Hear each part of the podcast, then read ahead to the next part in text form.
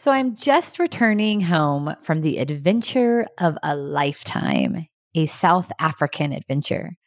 My husband and I spent four days at Zulu Nyala in northeastern South Africa on safari, and then traveled to Cape Town for four glorious days. Eight days of new experience and exploration that reminded me of many important leadership lessons. So this week, each day, I will share a different leadership lesson from the experience.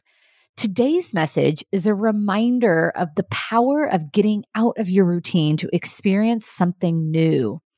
Stepping away from the norm for over a week got me out of the habitual patterns and forced me to try new things and create new patterns and try things I wouldn't have ordinarily different clothing, new food and drink, new people, new cultural norms and the new is refreshing.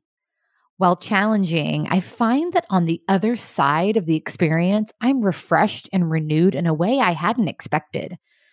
Just one example of this are the many plants that were new to us along the way. At the Kirstenbosch Botanical Gardens in Cape Town, we marveled at the vegetation. My husband and I both said multiple times, Well, I've never seen anything like that before. The Catocana sativa has a long stalk with a single white flower petal that's so unique and beautiful. I had never seen anything like that before. My experience has been open to sights, sounds, and smells, so my world has been expanded in the process. It's a reminder to me that there is newness all around if only I take the time to see it.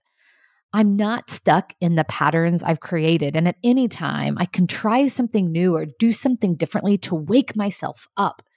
That's how I'm feeling, like I've woken up a bit. So, what about for you? Are you stuck in a rut, doing the same thing day after day? How might you step away from the habitual patterns to expand your experience? By doing so, you open the door to new experiences and new possibilities you don't have to go to South Africa for that. They're all around if only you have the courage to step into them. What a great way to take care of yourself and ultimately each other.